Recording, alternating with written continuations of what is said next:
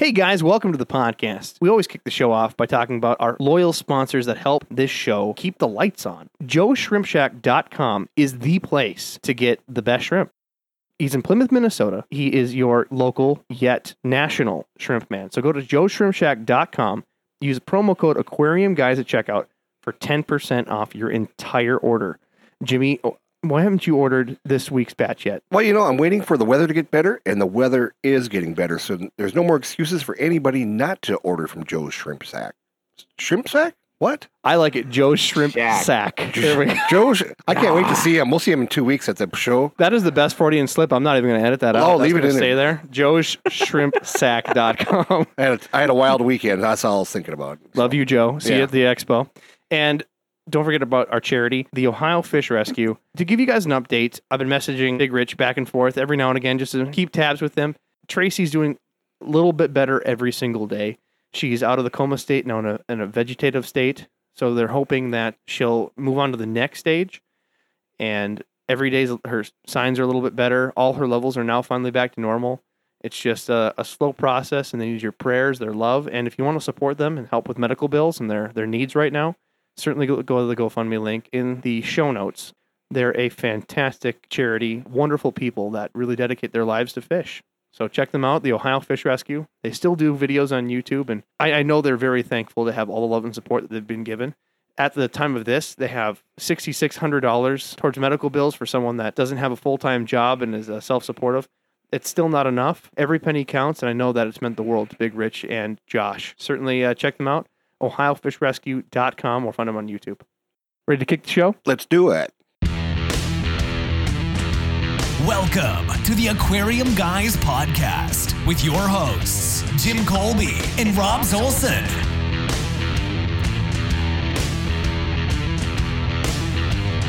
This week, we're changing it up. We try to plan out podcasts a month in advance plus sometimes, trying to get some scheduled.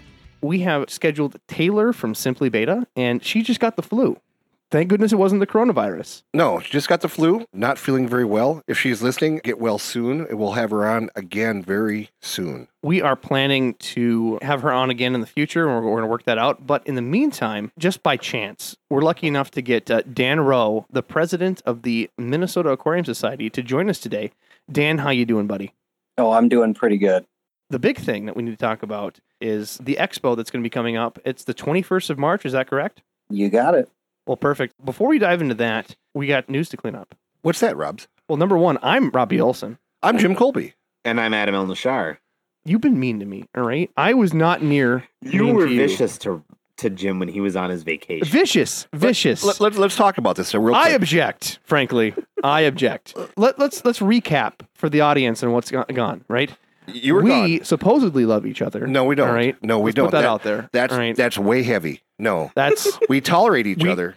I'm just saying. I tolerate you. You might love me. That- that's toler- probably more like there we go. You wink at me. You slap me on the hind end. You know, Yeah. it- it's a it's a bond. Really. That's for my fun. That's your fun. What happened was Jim goes on this cruise, and I decide that he's going to be gone for almost a week. I can't leave his house unbamboozled. So I go over there, and of course, his son is house sitting. So I have to work with this with his son. And, you know, hey, Kyle, I'm going to come over. I'm going to do a prank. What should we do? And I decided to get a glass dildo and put it in your aquarium. Yeah. You, Yeah. you, clearly appreciated the joke. You saw it within 37 seconds after coming back. No, it was, it was 27 seconds. My wife walked in the house, put down the suitcase, and she goes, "What the hell is in my aquarium?" Well, they immediately knew it's me because there's a little tiny porcelain sign next to it that says the Aquarium Guys podcast that you didn't put in there, mind you. I did not put it in there. We had not washed that yet. Apparently, what happened is, and I boiled the dildo just to make sure it was completely clean. What it you- was a new dildo, by the way. What you had said to me is that you cleaned it. I did. I, I, didn't I know. I, boiled. did not want to know where you put it No, and how you cleaned it. that was don't- it. Was it was cleaned and it was in your tank, but maybe the sign wasn't clean. Don't know. But apparently, you guys lost a discus and blame me.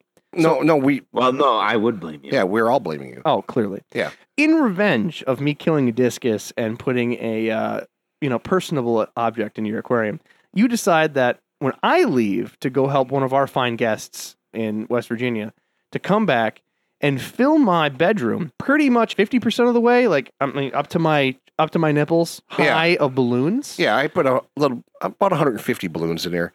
That was a lot of fun for me. Shame on you. So what I he did didn't kill any fish. Well, No, but It gets he better. Did we were both sick when we got back because that's what happens when you travel. You get sick. I mean, that's that's the new 2020 thing is you got to get sick when you're gone. So we get back, and I decided to use the blue laser that we got introduced to by Sean Kramer on one of our prior podcasts that he uses to burn pests in his saltwater aquarium. So I grabbed that thing. I put some my, my red glasses on and I start lasering these balloons, just popping them with my laser beam, and then realize that they're filled with baby powder and glitter, you douchebag. yeah. It was like going to the strip club, wasn't it, Rob? That's not even- Glitter everywhere. One, you shouldn't smell baby powder when you go to a strip club, and two, it was on our beds. No prep prep work, so I had to take all the rest of the balloons out. We had to sanitize and clean everything because glitter is the herpes of craft supplies. It really is. I thought it was kind of funny because I was waiting for you to say something about the baby powder. I was going to tell you it was anthrax. Oh, oh, great. There Love you you. go again. Do you guys not understand I am flying in June? There's nothing wrong with that, Adam. this message Yeah. not brought to you by Schmelta Airlines. Not Schmelta. Actually, we do have to use Schmelta on top of it. Oh, oh you might want to change your name and maybe put a mask on because profiling. He's saying. definitely filing for the TSA pre-check Yeah, I right would. now. I would That's do what's it. happening. I don't know if I even get qualified for that. No, you'll be strip searched and I mean, they I'm pretty basically go in the TSA pre-check. Are you Arab? I'm sorry, you don't qualify. and that's because Adam's half Arab. Yes, exactly. He has all the olive skin. He has, you know, he tans better than us. That is his sacrifices. He now gets felt up in airports. I'd pay extra for that actually. but that's me. All right. Well, do we actually have any other news that we need to bring up other than uh, what we have? I uh, think we're good. Because the last podcast we got finally caught up with emails that we've been long uh, disregarding. Although there is a couple questions that we're going to address today in the topic. So today's topic that we're going to cover is I'm moving from state A to state B. What do I do about my fish? And if a storm happens, you know, how can I best prepare my aquarium for said storm? We've been beat up on Discord a lot. So that's going to be our topics for today. Of course, we're going to cover the Minnesota Aquarium Society and the expo first. So Dan, Yes. thanks again for coming on the podcast. Where do you want to start? Do you want to start with the Aquarium Society or the Expo? Let's talk about the Aquarium Society, local club, Twin Cities area, uh, founded in 1931. So we're coming into our 90th year, coming up next year. So that's kind of a, a big deal. I don't Yeah, I heard- if I heard Jim was original oldest. member, weren't you? yeah. Is that Yeah, I was one of the founding members. you were okay? Yeah, and I was 35 then. I'm sorry. g- Continue. I don't know if we're the oldest, but we're probably one of the oldest in the country. And I've been told um, by many members that you guys are the second oldest in the nation, and I don't know who's, who's got number one. who's got the title. Uh, if if you guys know, message us in the Aquarium Guys podcast to let us know because uh, you know. Because we're going to take them out. Well, that and we need to we need to clearly rep them somehow. Give them kudos. Absolutely. for those who are wanting to check it out, we do meetings once a month, first Thursday of every month. We do them over in Roseville, but you can check us out our website where we post all the stuff aquarium.mn. Fantastic. And Yeah. for those that are listening and they're in the uh, Twin Cities area, you know Roseville is easy enough to get to. It's a s- you know central northern part of the metro. I always explain the metro in Minneapolis St. Paul area as a big square. It's always surrounded by the you know 494, 694. So it's always in the the postage stamp quadrant. So I just center center north, easy to get to for everyone. Good description. Dan, how many how many members do you guys have? Well, let's see. I think last uh, last board meeting we counted in about 225 or so active members. So a large. We got yeah, we got people that come and go all the time. You know, they're in the club for a couple of years, drift away, come back. But in terms of our active roster, when you count all the families that are in there, I'd say probably 200 to 225, somewhere in there. So where do I sit? I pay dues, but you guys are too far away for me to show up to meetings. Am I a passive member? Well, you're still an active member. We'll count you. Excellent. They'll take your money any day of the week. I get brownie points. There you go. Oh yeah, a whopping eighteen dollars a year, twenty dollars a year, whatever the uh, membership fee is. I joined for a sale price of fifteen, sir. So wow. I got a promo code on this cool podcast that we're uh, we'll, we'll be talking about later. Actually, uh, I joined and then I, Fell I away. don't know. Did it you- Shame on you. I never make it to a meeting, but I liked being a member. It's nice to be in it. You guys ever come down for one of our auctions?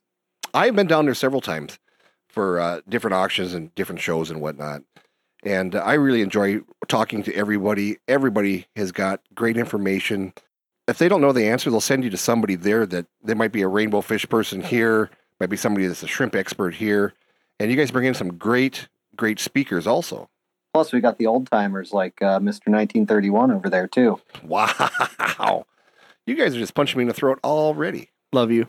For those that have never experienced an aquarium society, what does the aquarium society benefit and why should I become a member? For the listeners that want to, or even some of the listeners that are, remote and still want to help the cause and purchase membership, you know, what are the benefits of being in the club? Well, I'd say first and foremost, I think everybody right now. I mean, we're we're doing this on on Discord, and everybody's going out to the internet to try to find information, and it's kind of a little bit of an overload. You get some good stuff, but you get a lot of bad stuff. Uh, one of the benefits of having that connection to a local club is you get people with years and years of experience that have tried it and can tell you what works in their experience and, and what hasn't worked for them. Beyond just getting that networking thing, you've also got the auctions are, are a big draw if you want to pick up some stuff that's a little unusual. The value of some of the speakers that are coming in. You can hear some big national names that are in the hobby. Younger guys coming in, like uh, the Lucas Bretts, and uh, Cory McElroy of uh, Aquarium Co-op. And then we've also got some old timers, like uh, I know we've got Rusty Wessel coming up a little later in the summertime. Kind of spans the gamut, and you can get some really great information, get to meet the folks up close, hear about their experiences. If you're a member, is there admission to these uh, events or is it just part of the club membership? No, actually, that's the great thing. All of our monthly events where we have we bring in speakers, completely open and free to the public. We want people to come in, learn what we're about, and then if you choose to support us, that's great. I think it's fifteen or twenty dollars for an annual membership, and that gets you access to some of the extra events we do, tours, fish room tours. We go to some shops sometimes early before they open up.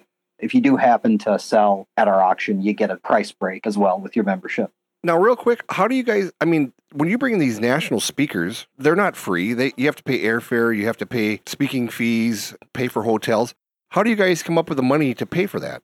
The auctions are a big part of that. The dues more or less cover the cost of renting all of our facilities, and they cover a little bit of the speakers, but most of that comes in from the auctions that that we run throughout the year. So, you know, any seller that comes in, if if you're selling and something sells for ten dollars, you keep eight of that, and the club gets two dollars of that. So the club gets twenty percent. If you're part of the club and, and you sell two hundred dollars worth of fish, It, it might be 25%. I'm Yeah. not sure what the exact split is, but it's something around 20, 25%. but that's fantastic. I mean, uh, your your club members are making a little money. Uh, you're paying for your speakers. You're bringing people in that you aren't normally going to find locally without traveling a long way to hear these guys speak. Because I know a lot of these speakers will speak different places, but maybe only speak seven or eight times a year. yeah, and, and other guys are, are on the road all the time, but uh, it's about catching them at the right time. I enjoy the auctions. For us, I, I have a little bit of fun because I get to auction up there. Now, I'm not one of those guys that can rattle off. We got five to 600 items usually every every time we got to rattle through over the course of a day. So it's not spending a ton of time on any one, but it's a lot of fun, and I'd recommend uh, folks come down and check it out. It's right after your 10th auction, you need a belt buckle, I've been told. And that's when your a little ways. superpowers come. And you a big I hat. got I got a little ways to get there, but some of our old timers that have been auctioning for a while, they could just have those big belt buckles running all the way up the front. So real quick, what what is the strangest thing that somebody's brought in to auction? Just curious. A dolphin. A dolphin? I don't know. Wait, I'm joking. I'm joking. Please, please, Dan, continue. I don't know if I have an answer for you guys on that one. Most people bring uh, pretty normal things in there. Well, Adam Now- just needs to sell his children. That's what he's thinking right I now. I am not selling my children. Nobody wants them No. anyway. Now at the back at the back of our auctions, we partner with organization called Habitattitude. They do a lot of work for unwanted pets that can't be cared for anymore. So specifically more the aquatic things. So I'm sure they've gotten some pretty strange items in at our at our auctions. Well, we have to get some more information about these folks from you because our charity of choice right now is Ohio Fish Rescue, and that's exactly what they're doing. Is they're taking large fish that people can't take care of anymore and giving them uh, a forever home. So, Dan, when is the next auction for those that are listening?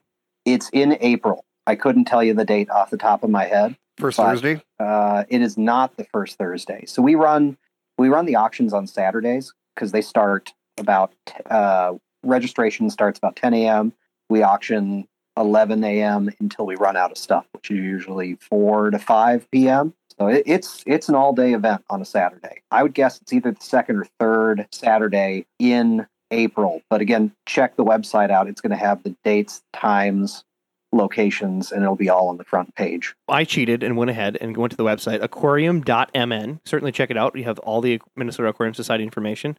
And it looks like it is Saturday, April 18th at 11 a.m. is the auction. So certainly check it out on their website to be a part. Come see it or at least check out some of their information online. The week before that, you even have a how to breed shrimp gathering for the monthly meeting. That looks real fun. Oh yeah, that's going to be a great time. We forgot about the other thing that he does. Their Oh, breeders boy. program. We've got our breeders program and our horticulturalist program. So for people that are into either, you know, breeding different lines of fish, different species, uh, or cultivating different aquatic plants, you can uh, rise the ranks and get some awards for your mantle as you work through that. That's what I'm looking forward to. Breeder or grower? Breeder. I start with endlers. Once I get my fish room going, I'll be putting in a bunch of stuff because I kind of want one of those breeder trophies, the, the breeder awards, because I've always wanted one of those. Your wife should give you one for four kids. Wah, wah, wah. Just saying. I didn't get any awards for that.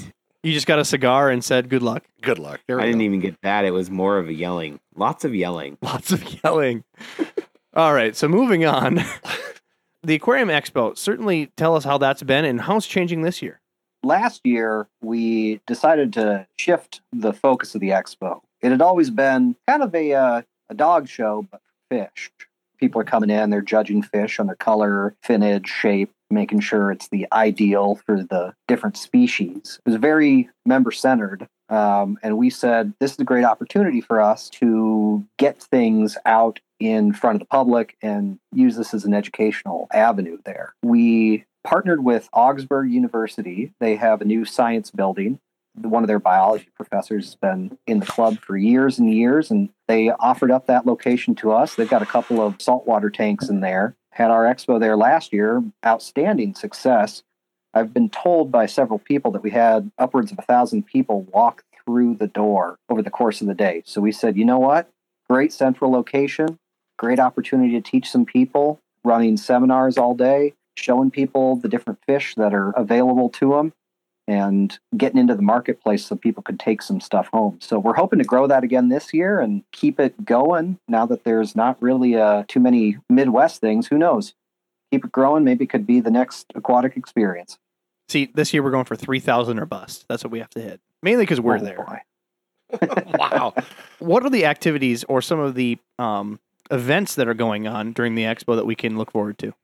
The biggest thing that's going on throughout the day are probably going to be our presentation sessions. We've got two different rooms, a larger one and a smaller one. I'm going to be talking about anything from filtration, different equipment, how to breed certain species of fish, learning the ins and outs of aquascaping or plant care, and then some general knowledge and question and answer sessions for folks who can come in and, and ask a, an expert.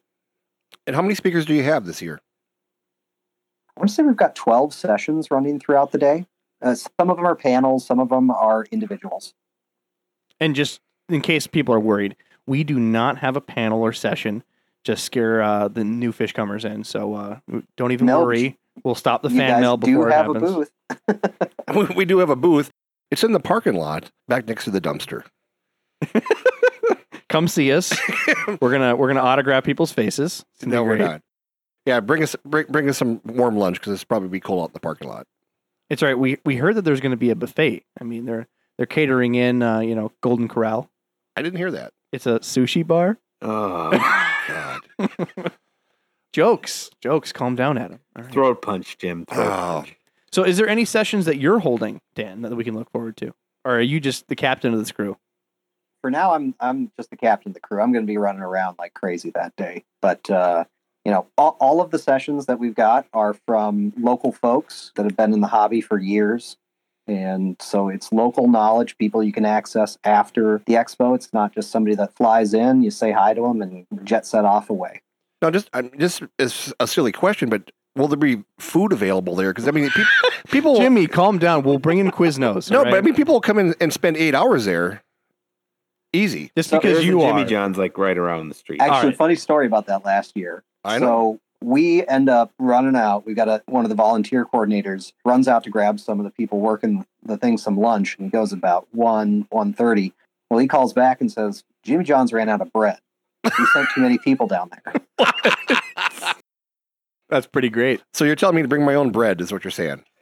Yeah, bring your own bring your own hoagie. I yeah, you know, I might bring a grill and we'll do some tailgating out there. I'll be selling hot dogs for a buck. There's a coffee shop up top that sells snacks and and, and coffee, and we should have that open up again this year. But you know, g- given how central it is, there are plenty of places within walking distance that you can grab some chow. Awesome.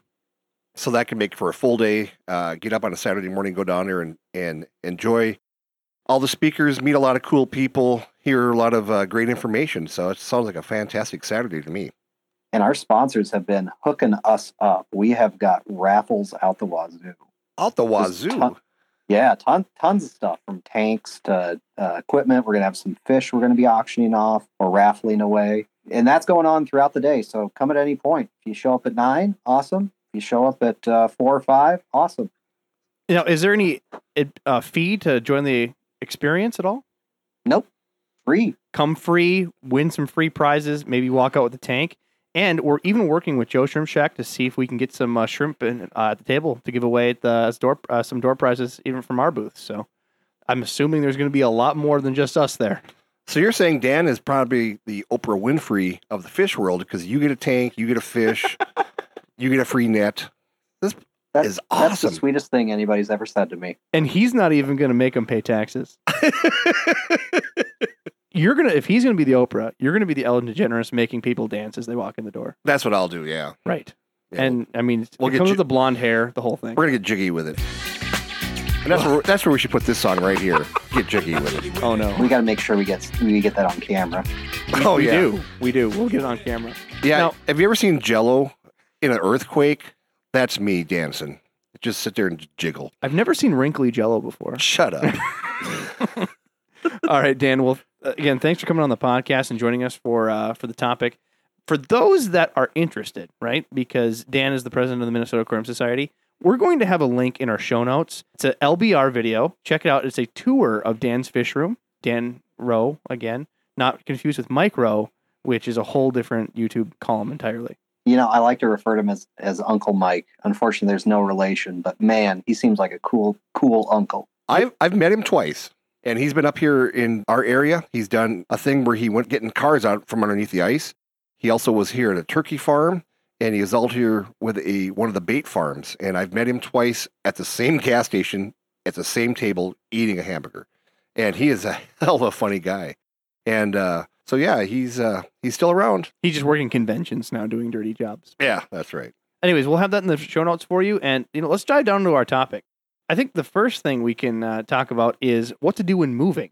So we heard Dan that you're going to be putting your house up for sale. What better topic to bring you in on than how to move an established aquarium system to another location?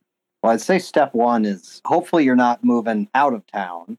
You know, if if you're moving around in town, have, have a friend look after them. That would be uh, step one, without a doubt. But that's not always available to everyone, and some folks are moving out of town as well. I think the biggest thing you can do is just working on getting prep ready. If you're going to be transporting fish for a, a couple of days, start fasting them ahead of time so they're not making waste of the water. Well, I think we should also talk for a minute about the scenarios. There's easy scenarios, like my last move. I moved across a very small town. It was pretty easy to set up. Then you have the moves where you actually have to drive a few hours or even out of state, and that's where it's going to take uh, time. But the bigger matter is do you have two tanks where you can set one up, beginning to get, it- get it established, and then simply just transfer the fish, which is by far the easiest? Most people don't eh, aren't able to do that. If you have like a 125 gallon tank like mi- mine, spending that much money just to have two tanks to transfer doesn't really work out. And a, whole- and a whole lot of it too is is time frame. I mean, if you're moving from an apartment to apartment, you've got a day. But if you're moving buying a house, you might have an extra three four days where you can uh, bring the tank in first, which I've done, or bring in the tank in last and leave it at your other house. So there's so many different scenarios that we got to go over. So let's just talk worst case. You don't have an extra tank, or you don't have extra tanks, plural, to maybe spread the fish out. Let's just pretend it's a 55 gallon and you're moving from Minneapolis to Fargo. right? That's a good what five hour trip. That's two and a half hour, or 250 miles. Yep. Dan, what would you do in that situation if you're going to be moving and you have to move from one house to the other? What's your first steps? So I'm tearing down and I'm setting up completely fresh in a new spot. And you only have one tank. You don't have any And I other. only got uh, one tank. You only got one tank, so you got to move the tank and the fish. What what's your prep process? You said number one, start by you know weaning the food so they're not essentially crapping in a bucket or bag.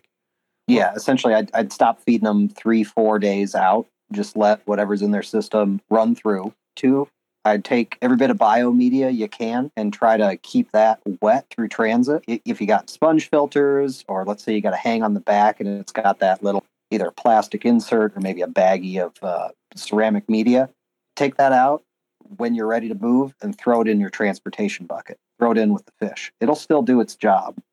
Or even do a there. separate bucket. Like I put a lid on it because generally, if I'm going to do it, I have sponges throughout my tanks, and those are going to spray crap across my nice new car.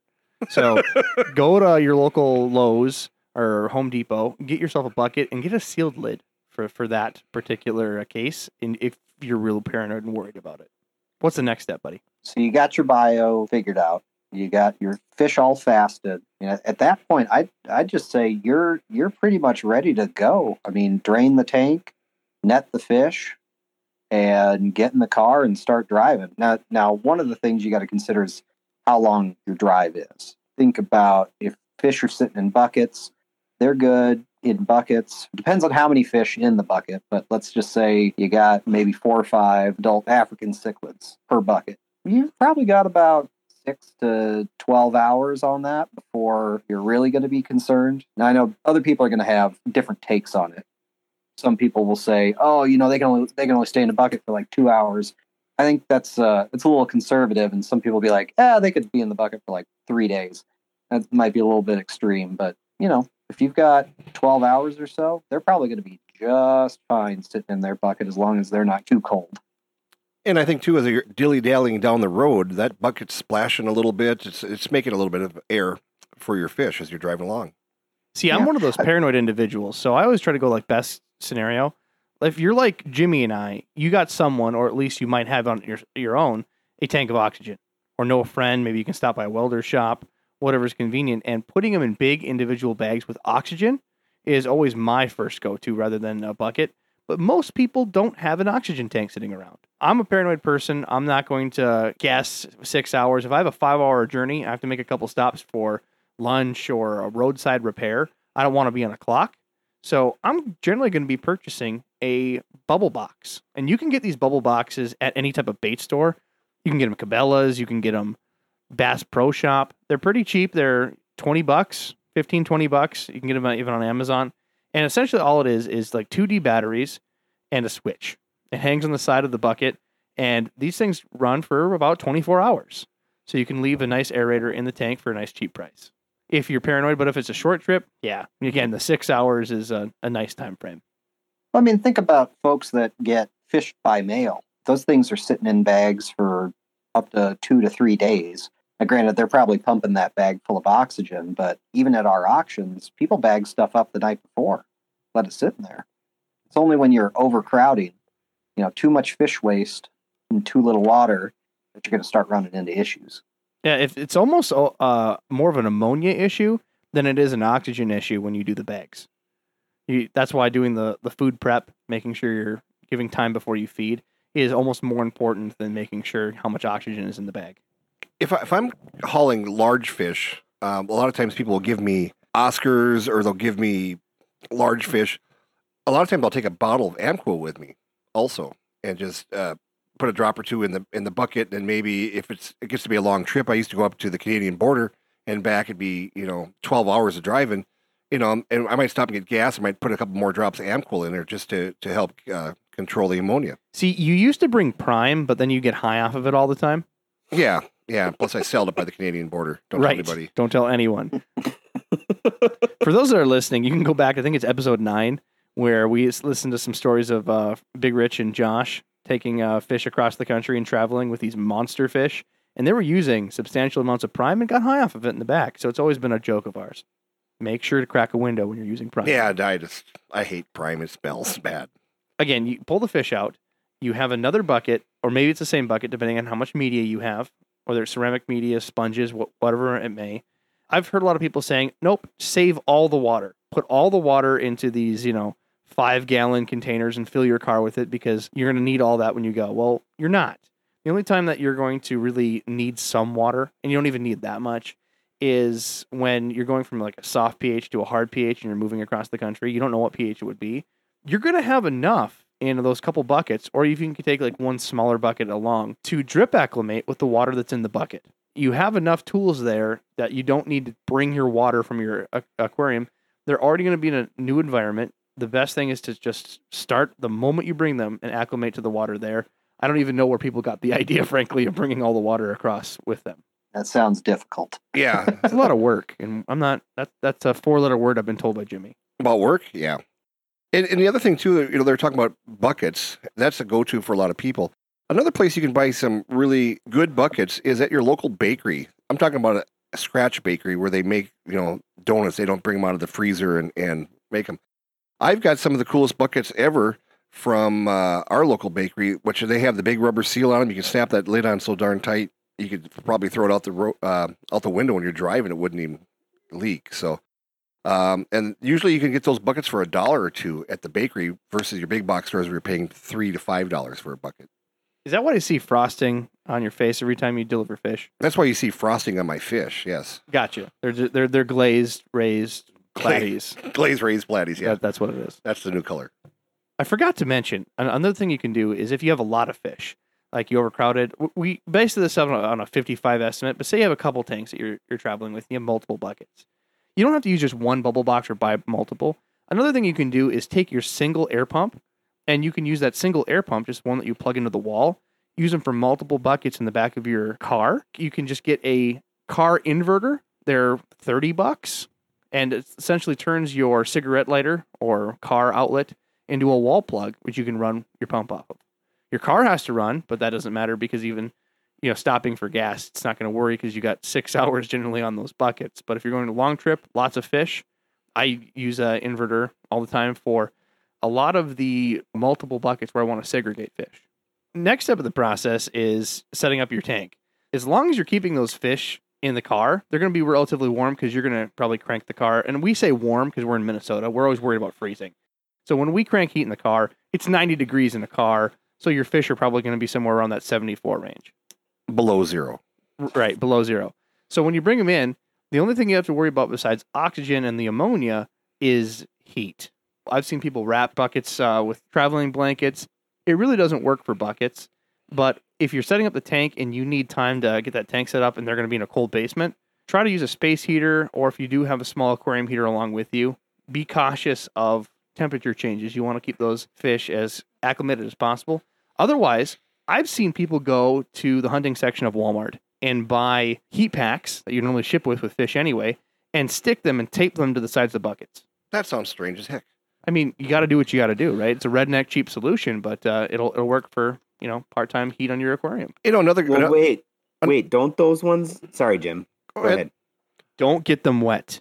Yeah. do- Yeah, I was gonna say, don't if they get wet, don't they cause like a chemical reaction and melt the plastic? no. The- They most just of them, solidify. most of Yeah, them they they just solidify and just no longer work. Yeah. So don't get them wet. Keep them dry. But You know, the other thing is too, if you're moving across the country, go over to your local pet store and say, "Hey, you have a fish box I can get from you?" Because I'm not kidding you. Most of these places will give you a fish box because they've got 200 of them in their back room. or if you go to Jimmy's house, he's got a small leaning tower of Pisa in his garage at all times. Yes, so I've always got boxes, and uh, recently I drove over down to Arkansas and picked up. I don't know what did I pick up? Like 12,000 plecos, and I took 17 empty boxes in a minivan, and I went down there. I came back from Arkansas, and I spent overnight in Minneapolis. So I'm not sure if they were in the, the bags. Probably about 32 hours. Lost four fish. Those fish boxes just work wonderful, and that's what they use to ship them on the airlines and whatnot. So stop by your local pet store and just say, "Hey, can I can I get a box and, and some bags and some rubber bands from you?" And also, if you want to use the oxygen, and most people don't have access to an oxygen tank, you can go to your local bait store and say, "Hey, can I get some oxygen from you?" Uh, Flip them a couple of dollars, and it'll air up your bag, and then you're good to go. And it's easy, easy peasy. The bait stores already have those oxygen tanks on hand. uh, for their customers. So just giving them a couple bucks, they're, they're like, what? And they'll they'll take it every single time. Yeah, Just just the guy at 10, he'll be like, how many bags? I don't care.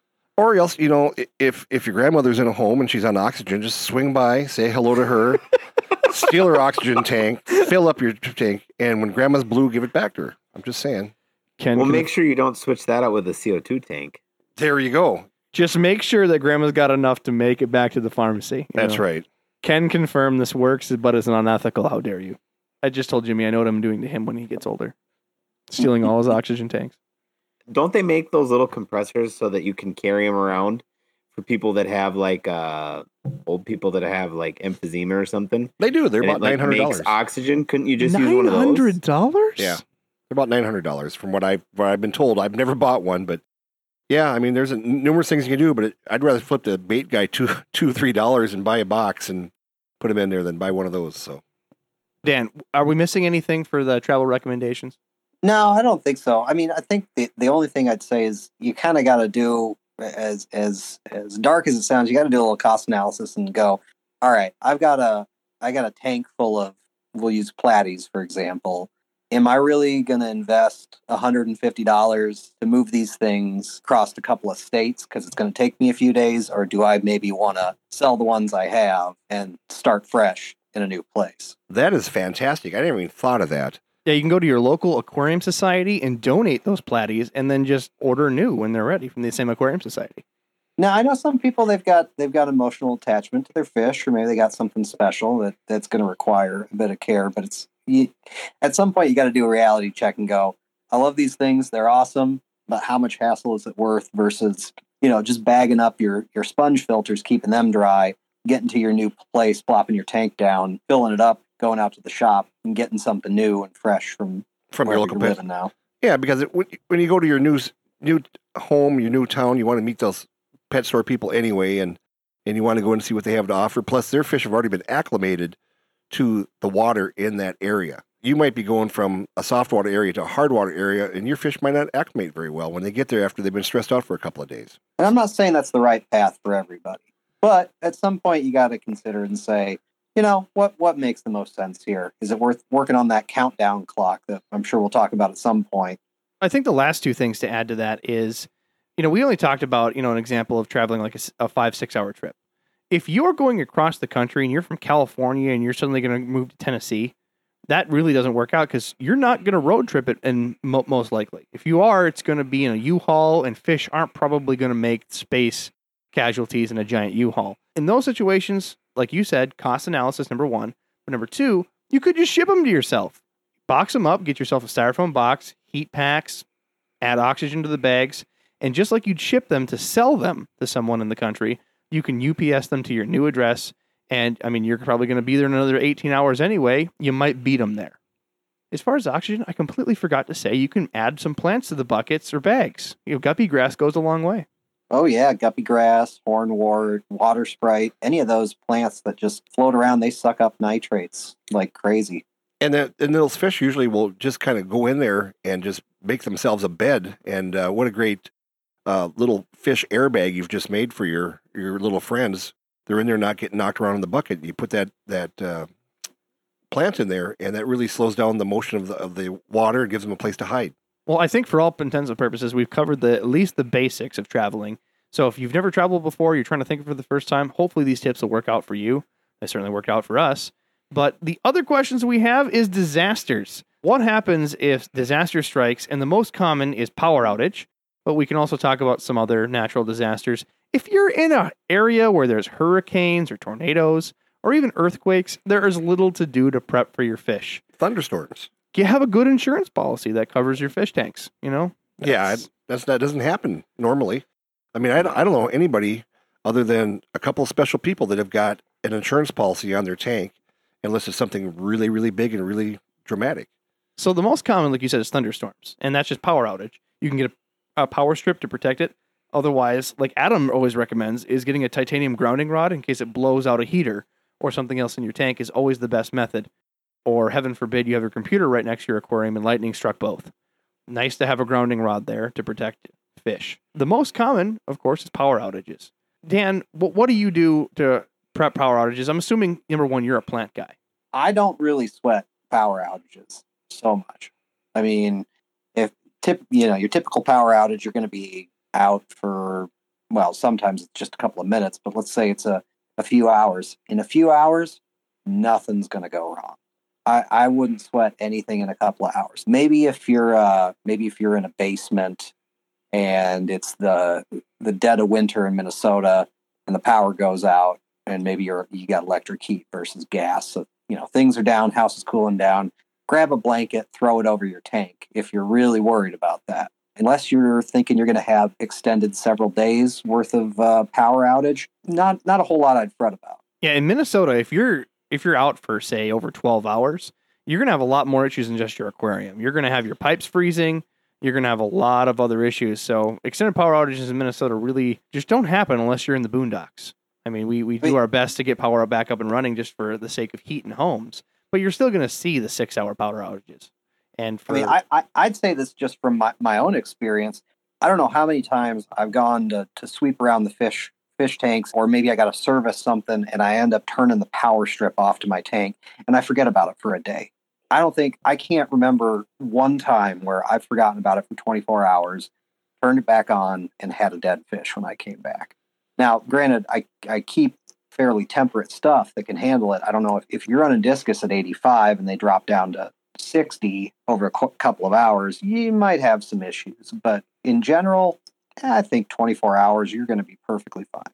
Yeah, I think when we're talking about thunderstorms and stuff, I've I've experienced this several times where everything comes back on, but your darn pump doesn't come back on because it's it has a magnetic uh, little wheel that gets stuck unit. or whatever.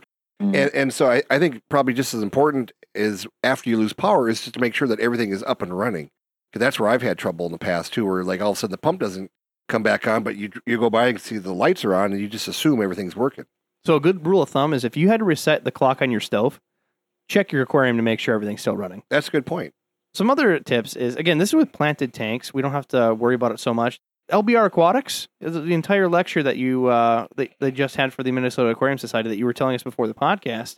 Again, he's noted for having you know nothing running in his tanks and is completely plant based. That's how tanks were done in the early days of the modern aquarium. From the 30s on, is you use plants.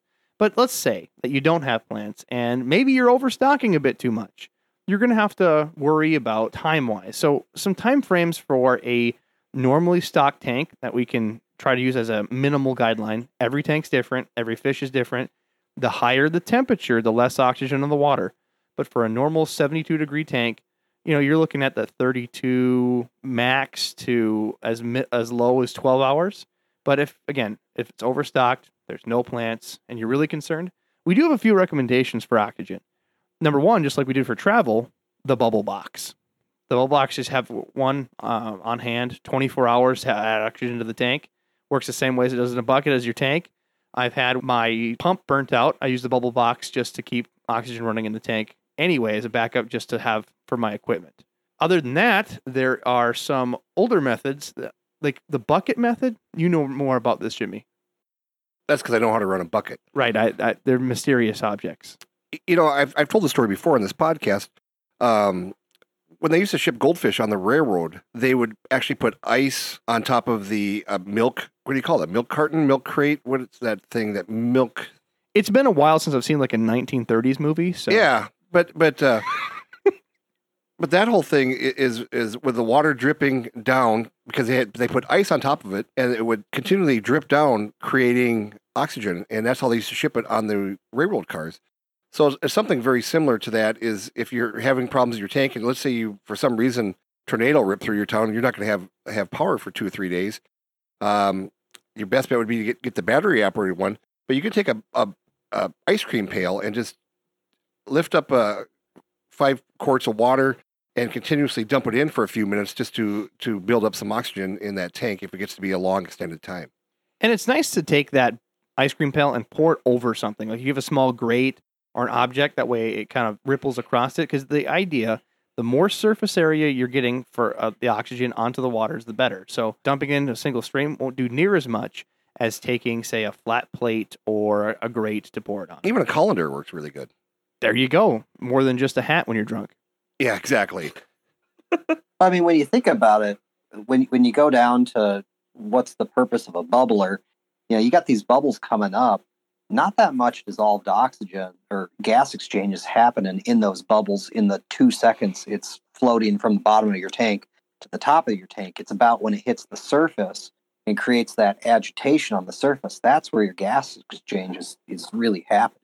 Yeah, you don't see bubblers in Minnesota lakes, that's for sure. Very, very seldom. Unless Earl got in and threw a rock in there, you just don't know. Yeah. I mean, there's some of these smaller lakes in, in Minnesota where they'll throw a bubbler out there to try to keep the uh, fish alive, if, especially if it's a DNR where they're, they're stocking young fish and whatnot. No wind, algae blooms, super shallow. They're very, very few and far between. You'll ever hear of that. So some other methods is uh, this one I got from uh, a friend of mine that had a joke. Um, there's an old device that they used to use, or maybe still use. I am not real sure. I don't have a fireplace anymore. I have a fake fireplace upstairs, but a bellow. It's like an accordion that shoots wind. So if you have one around your house, you know, slowly use a bellow, bubble some water in your tank. It's just the same agitation you do with an ice cream bucket. So the other thing you can do, like for the small power outages that you were talking about, where you just come home and oh, the clock's not right, and you're worried about stuff kicking out, you can also have a battery backup. It's not just like a battery backup like uh, you'd use for say like a house. It's a smaller one that you'd use in an office setting. Generally, these battery backups are intended for number one, surge protection, and two, so your computer doesn't shut off during what they call a brownout. When the power gets so low, it just about cuts out, but it'll kill your computer in a lot of office settings, they'll spend money on these. These are about $60, $70 on Amazon. You can certainly look them up. They're called a UPS. If you have short power outages continually and you live in an area where that continually happens, in a lot of cities after disasters, when they're cleaning up or even small upgrades in the city, they'll have continual brownouts. This is a great thing to make sure your pumps don't stop running. You know, in, in the past, in some of these larger cities, they've had rolling blackouts to try to save uh, electricity when it's, you know, like when Australia just recently when they had their problems with all the fires and whatnot, they actually were, were doing rolling blackouts because they were so worried about wires starting fires because of, of the different things that were going on over there because of the high winds that were and the wires would touch together and spark out so they're doing rolling blackouts. So there is where you could really run into a problem if you've got something like that going on in your in your city or your area. We always think of things in our area, but when you look about it worldwide and see all these problems that people have, it's just amazing uh, that you can keep things going if you really plan ahead. I'd just make sure if you're going to use one of those battery backups, keep your heater off of that. Otherwise, it's not going to be uh, backing up too much for long. I mean, the power draw on a pump, you're talking a couple of watts, you know, maybe 10, 15 watts. You get one of your 300 watt heaters kicking on for 15 minutes or an hour. I bet that backup isn't going to last very long. And you can check ratings because some of these battery backups are made for gaming PCs that hit a thousand watts easy. So certainly check it. That's a great point That's because I've seen point. crappy power supplies burn out. Check the rating. They do make power supplies that can take it. But if not, I mean, get the cheaper one. You don't have to do your heater. You're mainly making sure that filters and pumps are still working. That's the main priority. Heaters aren't as much of a priority. So save a couple bucks. Don't don't get the big one, but check your rating to make sure that it's fitting for your equipment. Adam had a great idea. We talked about cold. If it gets cold, try to get a traveling blanket, wrap your aquarium if you're really concerned about it for a long time. But heat. We're in Minnesota. We don't deal with this a lot. So, Adam, what was your uh, suggestion? Oh, you take bags of ice, float them on the topper and inside your aquarium, and then the cool water keeps your tank cooler. So then it'll also make more oxygen in the water. Cold water holds more oxygen by default than hot water. A lot of the pond issues that I've seen, people come to me, oh, my goldfish are gasping. I lost a couple of goldfish. There's, you know, algae spiking. Your pond's in direct sun, even if you're in Minnesota. No shade. No shade.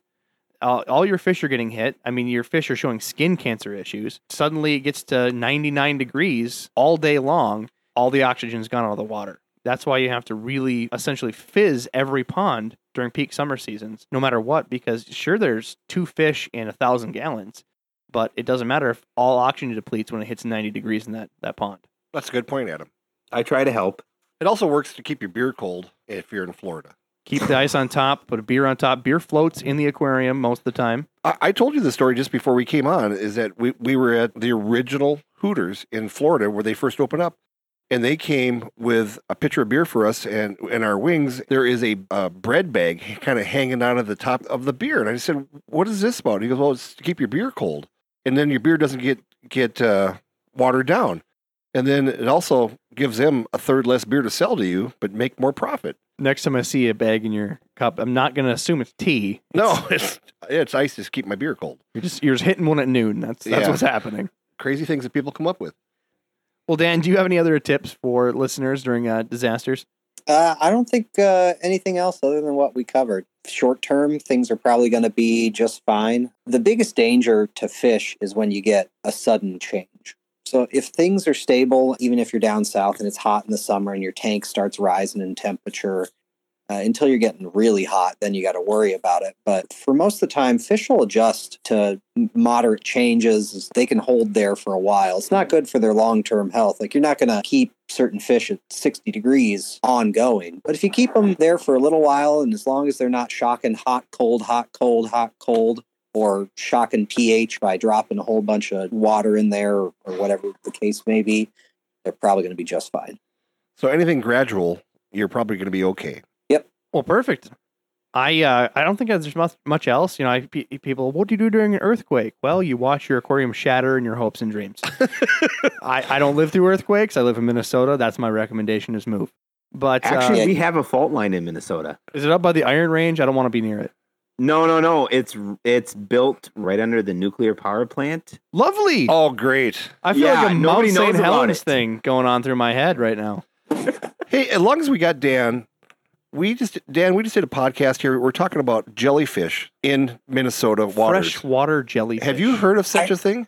I did hear of such a thing, and I saw some photos of somebody who collected it in, oh, I don't know, was it like Cross Lake or something like that? Clear Lake? I collected heard a- actually. Or Clear Lake, yeah. Freshwater jellyfish.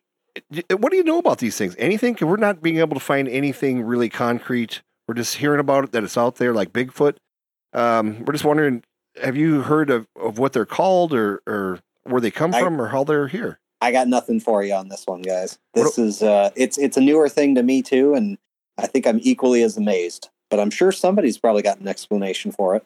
I, I did more investigation work from the last podcast. Oh, did you? Again, I have the full name. It's something I absolutely cannot pronounce. Uh, they're simply called freshwater jellies. I cannot find anything else that is a freshwater jelly. So why have a different name? These things apparently are spread across the country.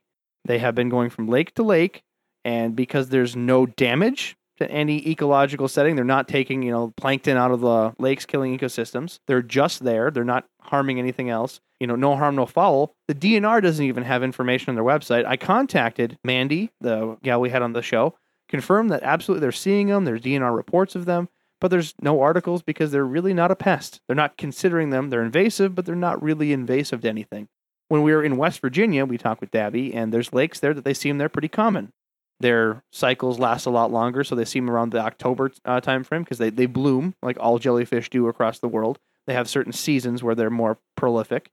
Yeah, they're they're here. They're in a lot of different lakes. I'm hearing reports on. You can certainly Google. There's some uh, sightings, but I've heard nothing about people keeping them in aquariums.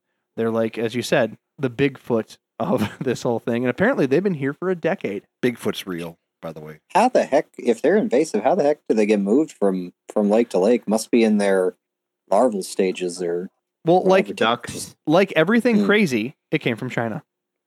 really? That doesn't surprise me. We're gonna keep blaming China for everything. They don't really know how it spread, but it's not harming anything. And when you're seeing people in Minnesota, there's a there's a chain around different Minnesota lakes called Zorbaz. It has the you know pizza Mexican joint, and you're seeing people scoop these things out of lakes in Zorbaz cups. Well, there's big plastic cups. So you know they're real. They're not photoshopping something onto a Zorbaz cup. They're definitely there. But again, if you have more information, go to aquariumguyspodcast.com. At the bottom of the website, you'll find our contact info, our email, our phone, whatever you like to contact us with. We want to know more information. If you got it, have some that you've kept or found, we want that information and we'd love to broadcast it on here. that'd be cool. And then maybe we can name it ourselves. yeah. But I, I wonder if uh, Zorbaz already got the naming rights. They stuck a Z in there somewhere. They Probably. did. It's Probably. jellyfish. Jellies fish. Jellies. Jellies. I'll, I'll- I'll ask my son. My son's worked for Zorba since he was 13 years old. He's now 20, 26 years old. So I'll ask him if he knows anything about that. I want to keep him in a tank. I want to see him. I want to know about them.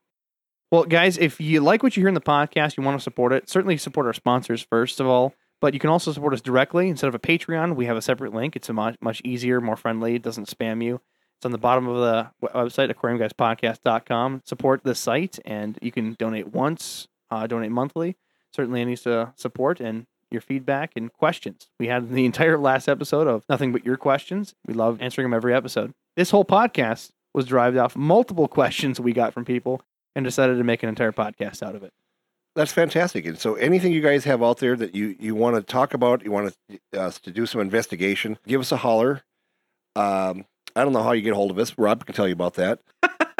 You can't get a hold of Jim. It's just it's specifically through a filter. He has his people. He'll answer the question through. If you're going to get a hold of me, you need to go out and do some smoke signals out in the yard and stuff. And if I'm out in the backyard drinking beer, I'll probably see it. or just have a big bucket of you know donut frosting for Donut him. frosting, yeah. I'm always so picked on because I'm the old guy in the podcast, but you know No, what? no, no you picked on because you're the old fat guy in the podcast. Jesus Christ. and so stay tuned to hear what I do to Rob's house next week, which will probably be involve fire or a payloader. So give me Is it bad enough when I wipe, I see glitter? Yeah, It's- It's all your fault. Dan, you got anything else for us before we leave? We hope we see as many people as can make it out on Saturday, March 21st to our expo. Open to the public, free to get in, take some great prizes home. I don't know how many of you guys are coming down, but get a chance to meet at least some of you guys in person. And where you lo- where are you going to have this at? Where's it located? So it's at Augsburg University, real close to the downtown area, right off 94. And it's all day long, correct? It is 9 a.m. to 6 p.m. So free free beer and pizza all day long After party at Jimmy John's until the bread's gone. until the bread's gone. Yeah, exactly. Well, the bread will probably be gone before 6 p.m. there we go. No, no, they prep this year. All right. Well, thanks again, Dan. Uh, again, Aquarium Expo, March 21st. We'll see you there. If you're wearing an Aquarium Guys t shirt, we may even buy you Jimmy John's. I doubt it. I mean, Ask It's- nicely. It's, it's not in the budget. Ask nicely. Well, I appreciate you guys having me on. We appreciate you taking the time to to hang out with us, and we will see you uh, March 21st. That's great. Podcast out. Thanks, guys, for listening to this podcast. Please visit us at aquariumguyspodcast.com and listen to us on Spotify, iHeartRadio, iTunes, and anywhere you can listen to podcasts. We're practically Thanks. everywhere. We're on Google. I mean, just go to your favorite place, Pocket Casts, subscribe, make sure it gets push notifications directly to your phone. Otherwise, Jim will be crying into sleep. Can, can I listen to it in the in my treehouse? In your treehouse, in your fish room, even alone at work, What about at my man cave? Especially your man cave. Yeah. Only if Adam's there No. with feeder guppies. No. No. They're endless. You midget loving sucking motherfucker. well, I guess we'll see you next time. Later.